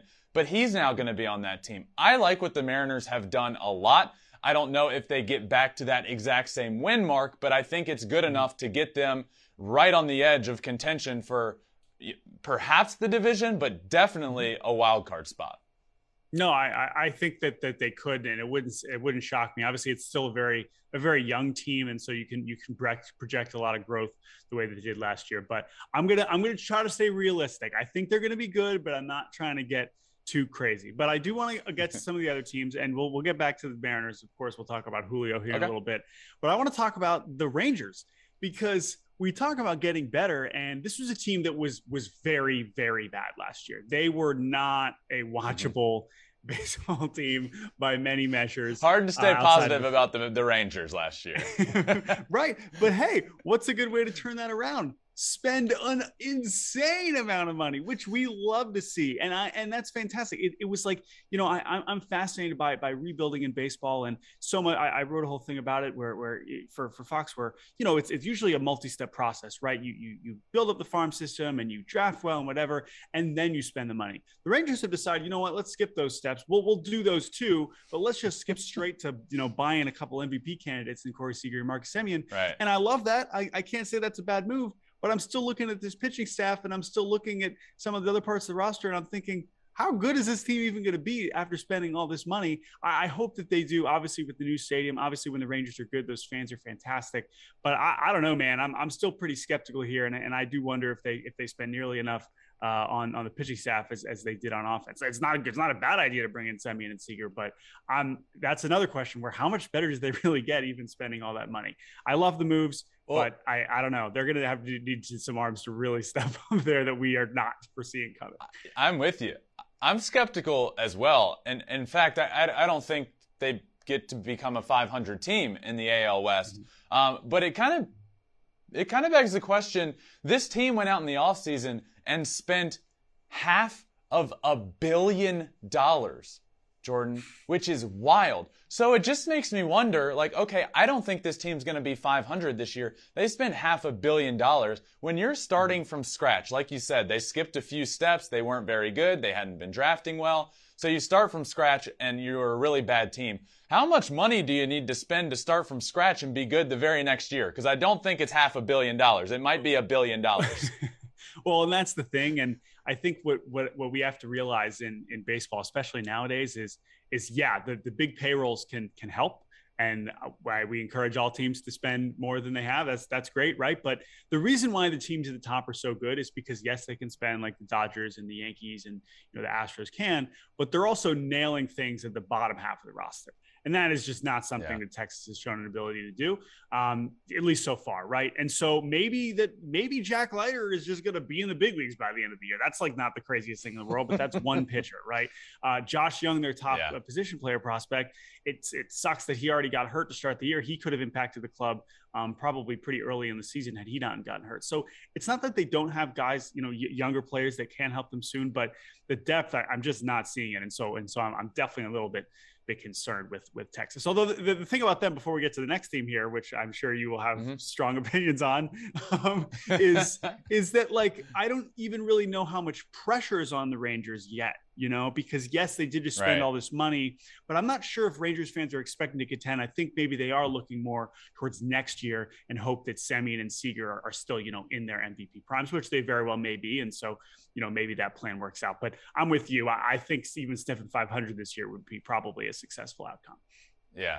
And that's a good point. It's a good it's a good starting point. You have a middle of your infield um, set for the future. So okay, mm-hmm. uh, hit me with one more one more storyline.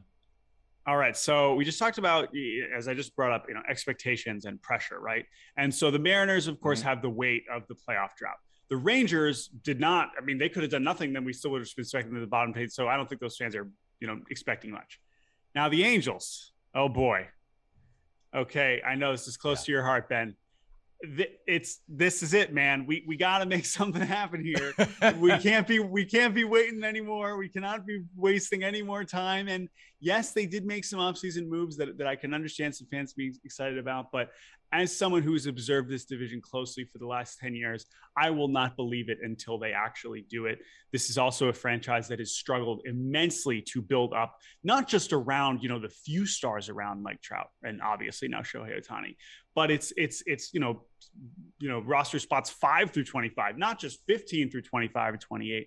It's just been such a struggle. Um, and, and I, look, there are things to be excited about in this team, and I do like some of their offseason moves, but I, I like I said, there as uh, we can keep getting excited on paper until they go out and do it. I am not going to believe that this that this Angels team is, is really going to be uh, good enough to to compete. I'm not saying they're going to be bad as bad last year. Obviously, with Trout being out for that long, um, that's just going to crush them. But like I said, man, I, this still smells like a 500 team or so. At least they've looked in the mirror and understood the problem. Now you have uh, you have the new GM come in who drafts in 25 rounds, 25 pitchers, okay? And then this offseason, he goes out and acquires all pitching. Noah Syndergaard, Aaron Loup, resigns Raisel Iglesias, Michael Lorenzen. I mean, just bring in a boatload of pitchers. And Jordan, it's, it's bound to help. I'm not going to say that they're going to be a playoff team, but they have the two best players in baseball, Mike mm-hmm. Trout and my friend Shohei, who you've probably heard of. And oh, familiar, they yes. bolstered the pitching side of things. So, look, the Astros are going to be good in the AL West, but I at least think the Angels can compete now, at least a little bit over the 500 mark. That's my hope. I want to see them good. And I think they're a team that I don't think this is a stretch to say this. You, even as a Mariners fan, you're a, a fan of a rival team in that division. Mm-hmm. Everybody wants the Angels to be good. Everybody wants Mike Trout and Shohei to get to the playoffs at some mm-hmm. point. And I'm sure you don't want it at the Mariners' demise or instead of them, but they're just a team that people want to root for and hope they are good. Oh, well, here's the thing, man. Like, I, you're totally right, and I'm not. I'm not this. To me, it's like the Mariners have been, you know, terrible for all these years over the last decade. Why weren't you making the postseason then? I, now it's like I'm expecting the Mariners to get in. Now we gotta. I'm, I'm not. I'm not gonna say, oh, now the Angels get it. No, I'm, I'm kidding. Obviously, I, I, agree with you, and, and, obviously for, for the good of the sport, it would obviously be better to have them in, in the post. So I agree with you. But all that said, Ben, let's get to the division winner. I mean, come on, still the Astros. because, okay, so your because, division winner, oh, despite all of oh, yeah. this, is the Houston oh, Astros. yeah, yeah, yeah, yeah. Again, this is the same thing as I talked to you with the NL East yesterday with the Braves. Uh, you know, these other teams made a lot more moves, um, but Houston is still so good. And I, I, was screaming it from the rooftops for all of last season. And even in 2020, when they were struggling and then went on that postseason run, I know this. I know how good the Astros are. The Mariners are like two and 50 in Minute Maid Park over the last five years, and that's barely an exaggeration. Okay. This team is incredible. It is still incredible, even without Carlos Correa. Now you got Justin Verlander back. I think you know a little bit about him. Like, but it's not even just like the stars. It's just it is it is a deep team. This is a team unlike these other teams that has clearly been able to develop players in the bottom half of the roster to be legitimate contributors. Um, and I just, I'm still a huge believer that this is one of uh, the best lineups in baseball and still a pretty deep pitching staff. Um, obviously, we saw some of their flaws in the World Series last year, but like they were in the World Series again because they're the Astros and they're so good. Uh, so yeah. yes, there's a few new faces here, but I still think they're the clear favorite, and I would be I would be surprised if they're not at the top uh, once again at the end of the season.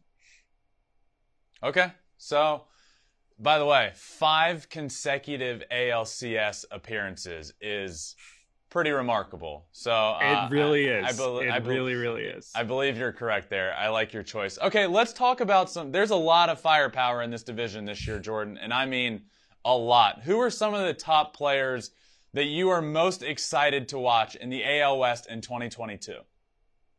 So you look, I don't need to spend more time on Ohtani. You'll, you're going to cover that, right? Trout, amazing. Yeah, great. Ohtani's covered. Yeah. That's fine. not not going to waste my breath. Um, I, I do want to stick with Houston for a little bit, and, and I, it was hard to pick just mm-hmm. one. Um, but Kyle Tucker, man, uh, Kyle Tucker and Yordan Alvarez, both guys, right? This is this is not that they were like total nobodies. Obviously, Tucker was a first round pick, and Alvarez got a lot of money, you know, signing out of Cuba. But I mean, these guys are both capable of being, you know, all-star, fringe MVP caliber players. And that's why the Astros are still this good, right? It's it's we look at the core of of Correa and Gurriel and Brantley, or, or, you know, and and you know Altuve and and Bregman, and it's like great. It's like, oh no, we got another wave. We're good. Like that's fine. Correa can right. go on, and Bregman can be like kind of relatively disappointing last year, and it doesn't matter.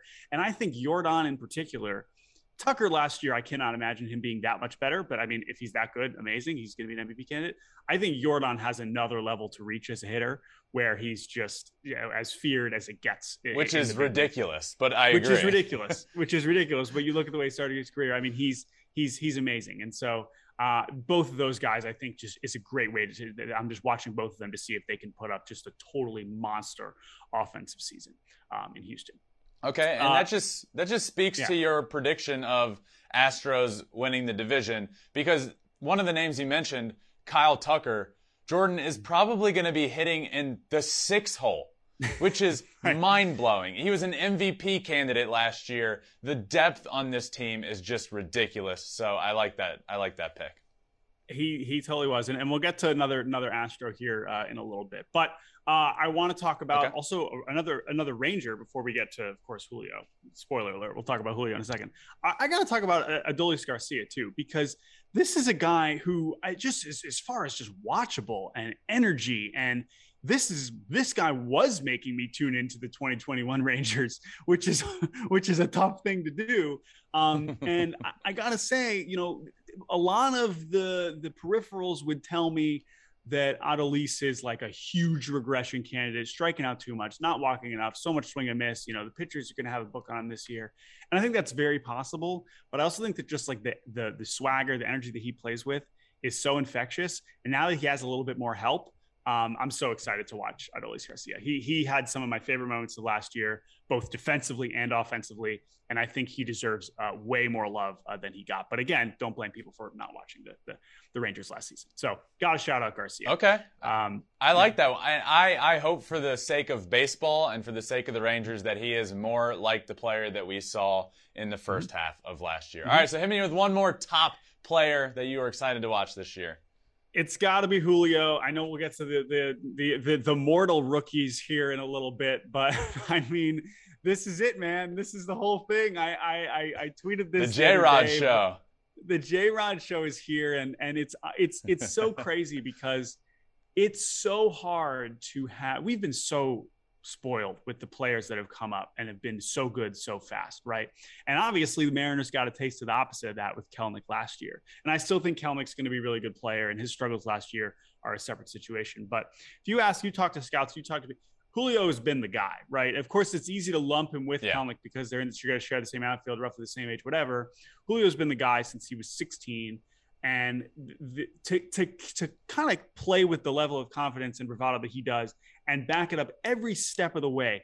He has never, I mean, he really has not struggled like at all at any point. You look at his minor league track record, you look at him carrying the Dominican team to the, you know, the bronze medal in the Olympics as the youngest player on the field. Like he is, he is amazing on the field. He is amazing off the field. And, and this is it, man. I mean, the, the, everything about the Mariners in the way that we've seen the the fortunes and the the the kind of the narrative around the Blue Jays with Vlad, the Braves with Acuna, the Padres with Tatis, and obviously the Nationals with Soto.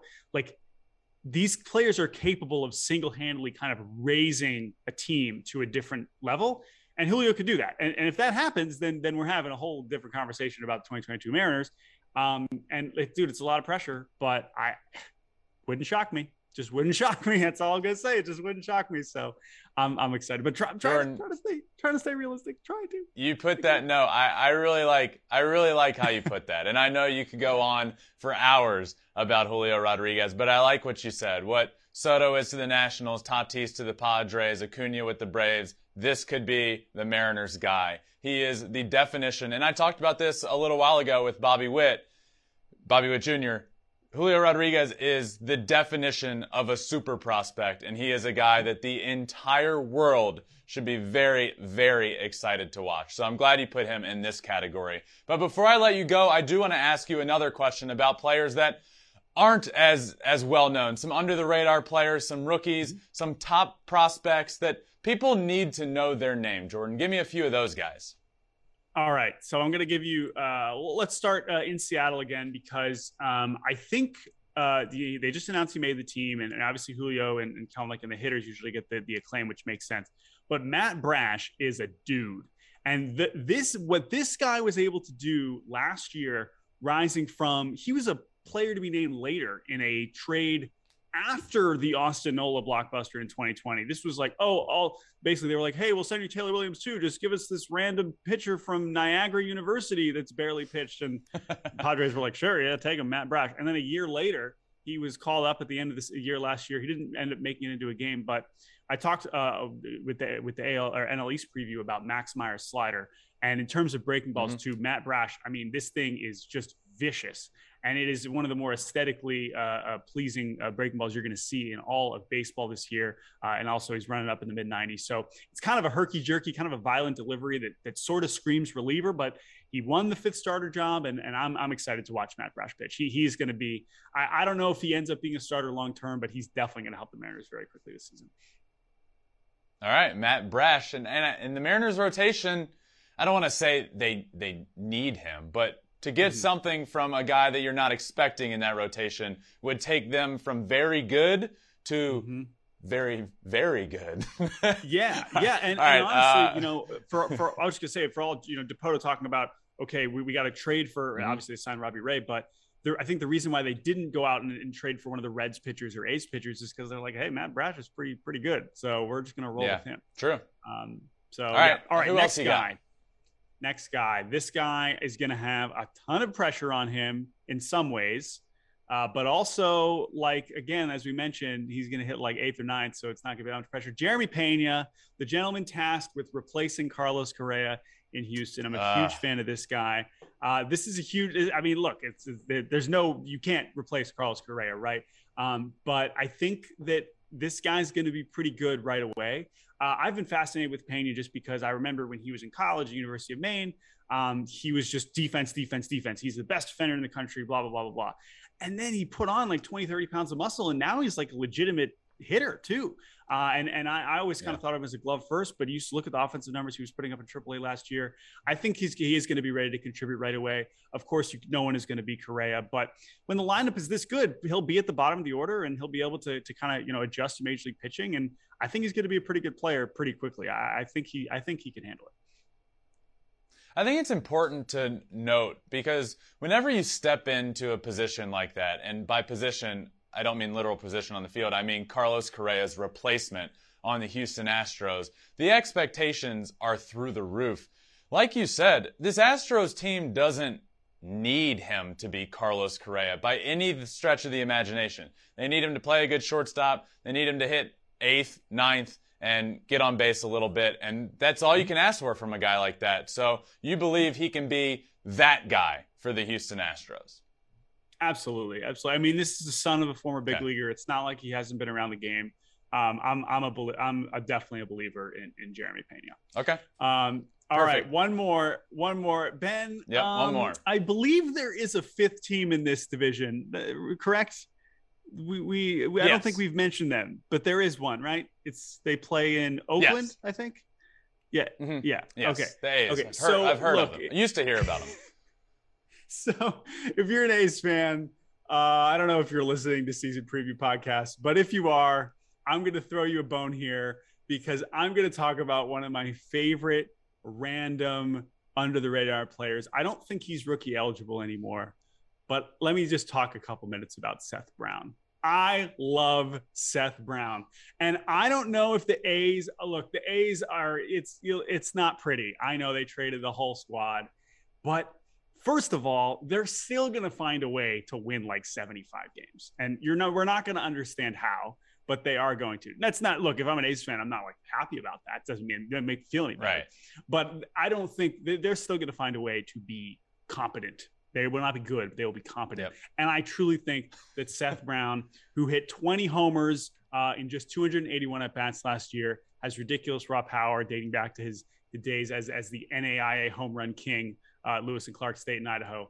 I love Seth Brown. I think if he gets more playing time this year as the DH, I think he can hit 35 home runs And uh, yeah, Seth Brown. There you go, A's fans. I gave you something. that is what A's fans have to be excited about this year. Jordan, uh, let's see. Houston Astros, your division champs. A lot of good stuff from you. Hey, good luck to your Seattle Mariners this year. I think the entire world is excited to watch them. So, Jordan, thank you so much for joining me. I appreciate it. Absolutely, Ben. Anytime. All right, Jordan, thank you again for joining me. Now let's talk offense, pitching staff, division winner, and newcomer. We'll start with the top offense in the American League West. The top offense is the Houston Astros. I, I talked about it a little while ago. Kyle Tucker, an MVP candidate in the sixth hole. They had Yuli Gurriel win the American League batting title last year, and he was hitting like sixth or seventh at times. Are you kidding me? Yes, I hear you. The Angels lineup is great, but so is the Astros lineup, and it's the depth that sets it apart. The Houston Astros will have the top lineup in the American League West this year. Pitching staff, top pitching staff in the American League West, the Houston Astros. Look, I like it. I like it has Justin at the top. He's back. He's throwing great. He'll be back for the first time in two years almost. I, I'm hopeful Lance McCullers comes back at some point. Luis Garcia is great. Framber Valdez is really, really good. The depth in that starting rotation is good. I mean, people aren't talking about this rotation as being a great rotation. I really like it. Jake Odorizzi is at least a guy that can eat up innings for you as like a five guy. So top rotation in the American League West, give me the Houston Astros newcomer of the year. Like I said, we can go anybody here. We could go rookie. We could go trade acquisition. The Mariners have a lot of those trade acquisitions. I'm going to stick with the Mariners, but I'm going to go Julio Rodriguez. We have talked about him a lot. I talked about him a lot. Jordan talked about him a lot. Julio Rodriguez, I think within the next five years, will be, I'm not even going to say five years. I'm going to say the next three years will be one of the best players in baseball. He is that good. He is worth the hype. He is worth the watch. Stay up late if you're on the East Coast. Watch the Mariners because he is that good. He really and truly is. All right, AL West champion time. It's getting tougher. This division's getting tougher. The Mariners are going to be good. The Astros are going to be good. The Angels are going to be good. The Rangers spent half of a billion dollars. They're not going to be very good. But my division winner is the Houston Astros. Until somebody knocks them off, what, let's not overthink it. Until somebody in that division proves that they are better than the Houston Astros, I'm going to pick them. I think they're the best team in this division. I think, obviously, I picked them for the top lineup, the top pitching staff. I think they're the best team. I think they're one of the best teams in the American League. And like I said, I think they get back to the ALCS for the sixth consecutive time. All right, talking a lot about Julio Rodriguez in that AOS got me to thinking about my top five rookies that I'm excited to watch in 2022.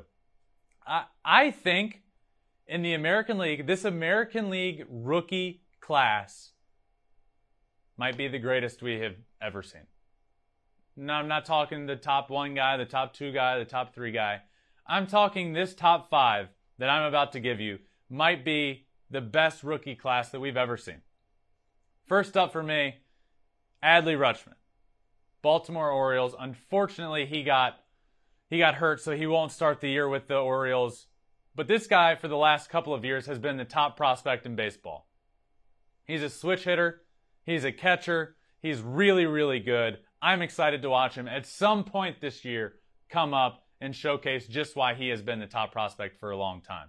Next up for me, number four on my list, we're going to go with Riley Greene. Riley Greene might even be higher on this list if if he didn't get hurt. But this order, it's not like in an order that I'm like, this is how they're going to finish. It's just guys that I'm excited to watch. Riley Greene is absolutely one of those. Riley Greene is good defensively. He's good offensively. I think he makes a big difference and a big impact on this Detroit Tigers team when he does come back. I'm disappointed he got hurt. That stinks. But I think he comes back pretty quickly, takes over that center field spot. and is really good for the Detroit Tigers. I'm excited to watch him. Next up for me on this list of American League rookies is Julio Rodriguez. I mean, what more do I need to say about it? I've been talking about him for the past 10, 15 minutes, it seems. He's great. You don't want to miss him. Please watch him. This will only and forever be your one chance to say, I watched Julio Rodriguez his rookie year. This is your chance. He's absolutely on this list. Next up for me, Bobby Witt Jr. of the Kansas City Royals. Another super prospect. This is wild. These prospects are incredible. They're going to come up, they're going to be on the opening day roster, and they're going to make immediate impacts. This is something I think the CBA was fantastic for. This new agreement, a lot there was a lot to take in there, and if you didn't keep up with the entire negotiation, I don't blame you one bit. But one thing that was put in the new CBA agreement allowed rookies to be brought up on opening day. And the whole service time manipulation thing was addressed. I think we're starting to see that. I think we're starting to see it help. Bobby Witt has made the opening day roster. Julio Rodriguez has made the opening day roster. Both of those guys are going to be studs. Bobby Witt Jr. is on this list. But my number one guy also made the opening day roster. Spencer Torkelson, Detroit Tigers. He has hit everywhere he's been. Everywhere. This guy's good. I've talked enough about him today. But Spencer Torkelson, torque, if you will, has some torque at the plate. The dude's got some pop. He's really good. He's going to play first base. If you haven't seen the video of Miggy, like basically handing him a first baseman's mitt, telling him the position is his, it's pretty cool. I love Miggy. I love torque. I'm excited for the future of the Detroit Tigers. And at the top of my list of AL rookies to watch this year is Spencer Torkelson. So now let's move on to my playoff teams, all of them, the division winners I just named, the wild cards, top to bottom, one through six. Who is going to be the AL playoff teams when all is said and done?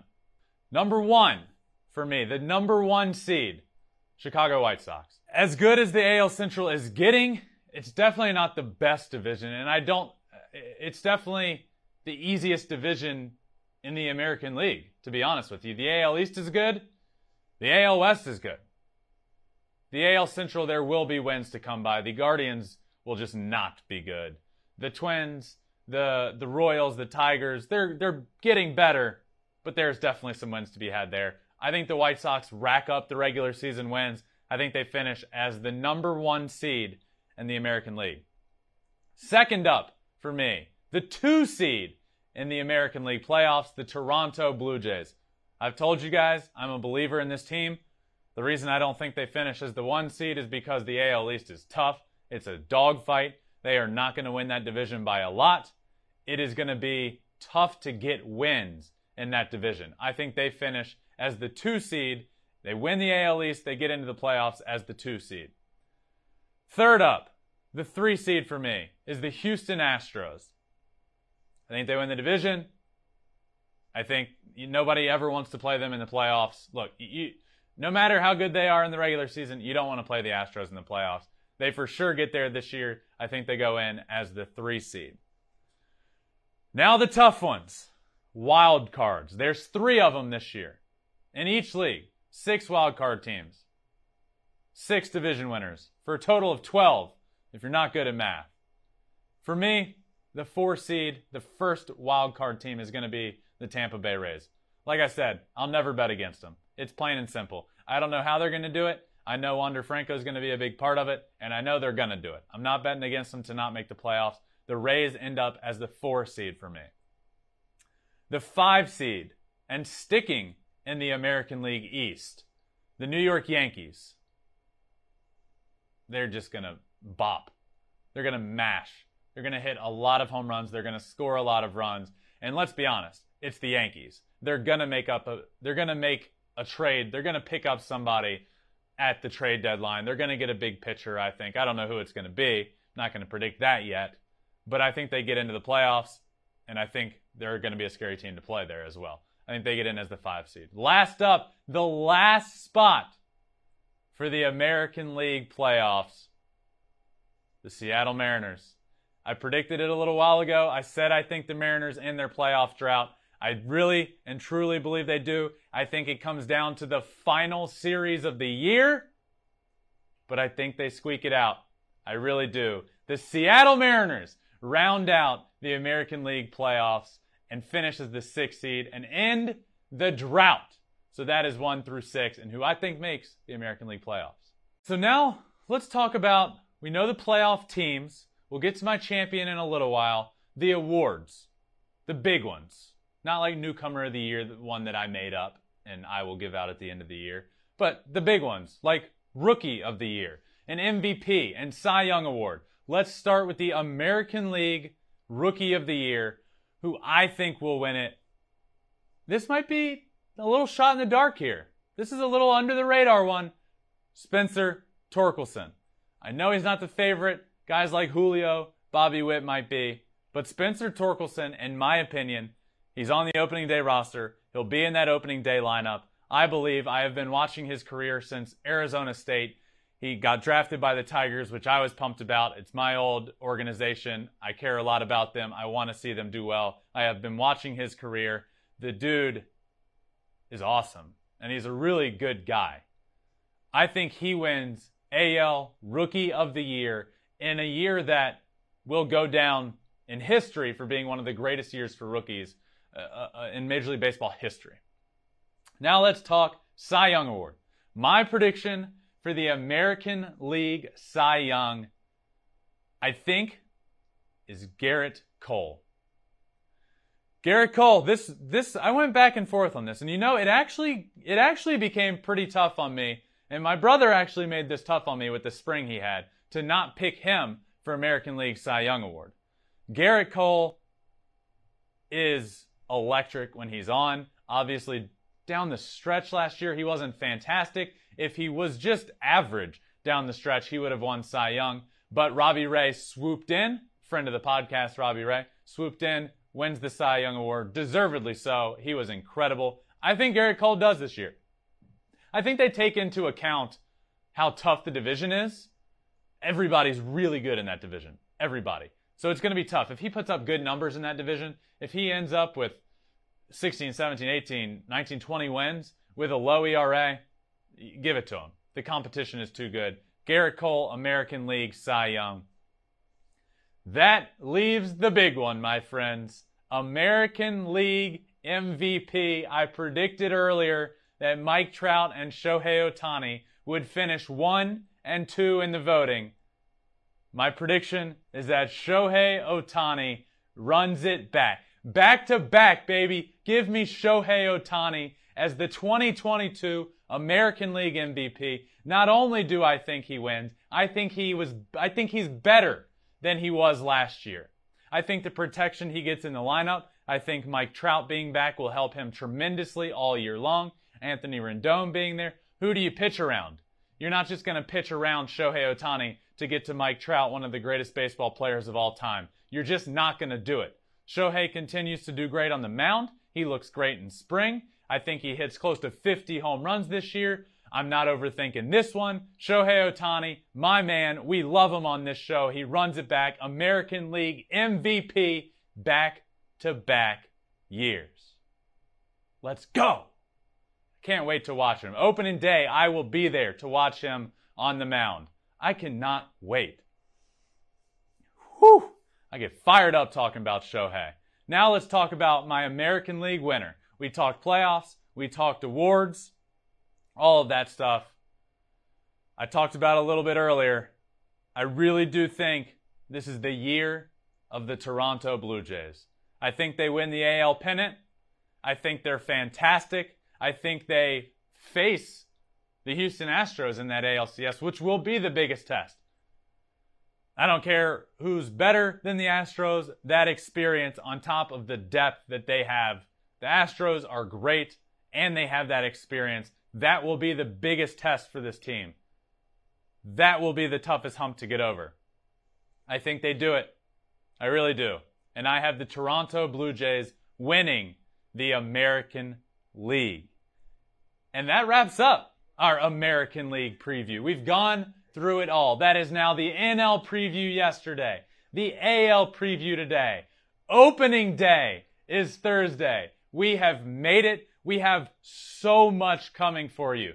Opening day, we will be live on location in Anaheim talking about opening day that's currently going on before the game. And then the game will happen. We'll have a post game show. We'll give you all the sights and sounds there. Friday, Saturday, Sunday, I will be there every day in Anaheim to watch them take on the Astros. And then we're in, we're, then we're rolling. We're off and running with season two of Flipping Bats. Thank you guys for listening to the American League preview. If you're not subscribed, just do it. Click that plus button wherever you listen Apple, Spotify. We have all socials Twitter, Instagram, Facebook, all of that good stuff. But this has been another episode of Flipping Bats. Enjoy opening day, everyone. I will talk to you on opening day as well. Thanks again, everyone. See you. It's a blowout. Eighth inning, 10 3. Bases are loaded for Verlander, who waits on a real pitch. He swings, and it's a high fly ball, deep center field. It is gone. Home run. And a huge bat flip to celebrate.